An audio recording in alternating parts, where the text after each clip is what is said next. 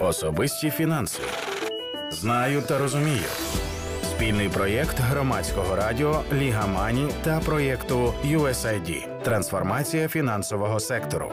Потрапити в ДТП і врегулювати самостійно, як Європротокол економить час водіям. Пригадайте, скільки часу ви гаєте у заторі, коли водії авто очікують поліцію через дрібну аварію. Цього можна було б уникнути, якби учасники ДТП врегульовували спір без участі поліції. Навчіться оформлювати Європротокол і зекономити свій час та час інших учасників дорожнього руху. Сьогодні подкаст Особисті фінанси знаю та розумію саме про це.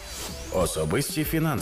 За добу в Україні трапляється близько 460 ДТП. За 2020 рік їх було понад 168 тисяч. Основна причина порушення правил маневрування. Поліс цивільно-правової відповідальності власників наземних транспортних засобів або просто автоцивілка обов'язковий для всіх автомобілістів, і саме за ним передбачено відшкодування шкоди у разі ДТП. Лише в кожній шостій ДТП є постраждалі. Набагато частіше шкоду завдають лише автомобілю. Вже 10 років у власників авто, що потрапили у ДТП, є можливість швидко врегулювати такі ситуації без виклику поліції та судового розгляду. Ця опція і називається Європротокол.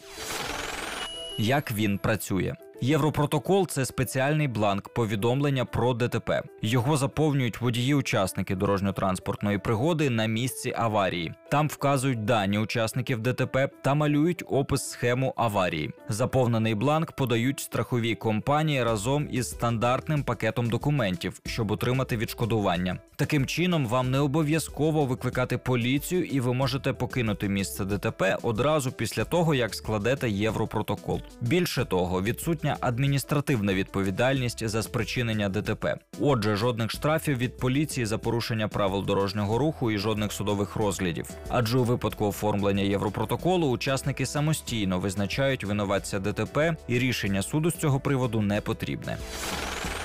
Коли можна скористатися європротоколом?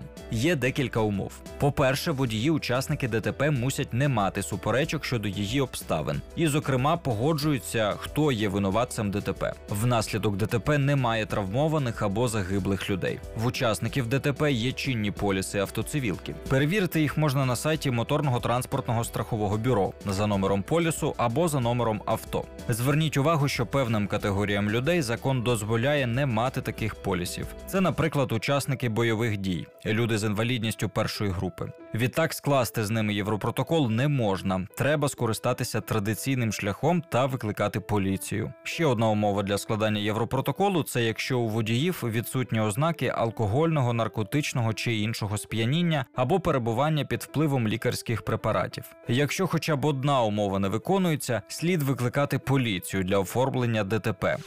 Особисті фінанси.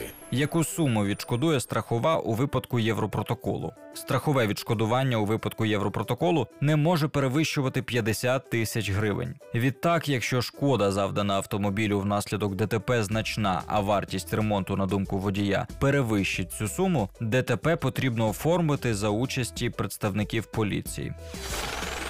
Як можна оформити Європротокол? Документ ви можете заповнювати у паперовому вигляді на спеціальному бланку, який видається при оформленні автоцивілки. Якщо ви цей бланк втратили, зверніться з письмовою заявою до страхової компанії, яка має безкоштовно надати новий бланк. Рекомендації щодо заповнення Європротоколу, зокрема зображення схеми ДТП, можете знайти в інформаційних матеріалах на сайті моторного транспортного страхового бюро. Чи можна оформити Європротокол онлайн? Так, з 2017 року Європротокол можна оформити також в електронній формі. Для цього обом учасникам ДТП слід зайти на сайт МТСБУ і авторизуватись, вказавши номер авто і полісу страхування. Також слід обрати найбільш відповідну схему аварії або завантажити намальовану власноруч. Сюди ж слід завантажити фото з місця аварії з різних боків. Після заповнення Європротокол автоматично надсилається до страхової компанії винуватця ДТП та потерпілого. Подальше врегулювання, подача заяви та документів до страхової компанії відбувається у стандартному режимі. Втім, якщо один із автомобілів має іноземну реєстрацію, а автоцивілка оформлена іноземною страховою компанією, слід використати паперовий бланк Європротоколу або викликати поліцію. Важливо пам'ятати, що у випадку, якщо ви оформили електронний поліс автоцивілки, то вам доведеться укладати лише електронний Європротокол у випадку ДТП.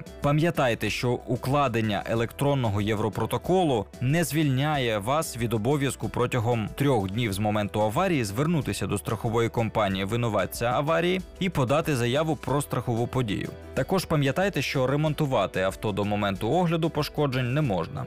Отже, якщо ви потрапили в ДТП та можете скористатися європротоколом, зробіть це і зекономте час собі та іншим. Особисті фінанси. Знаю та розумію. Спільний проєкт громадського радіо Ліга Мані та проєкту USAID Трансформація фінансового сектору.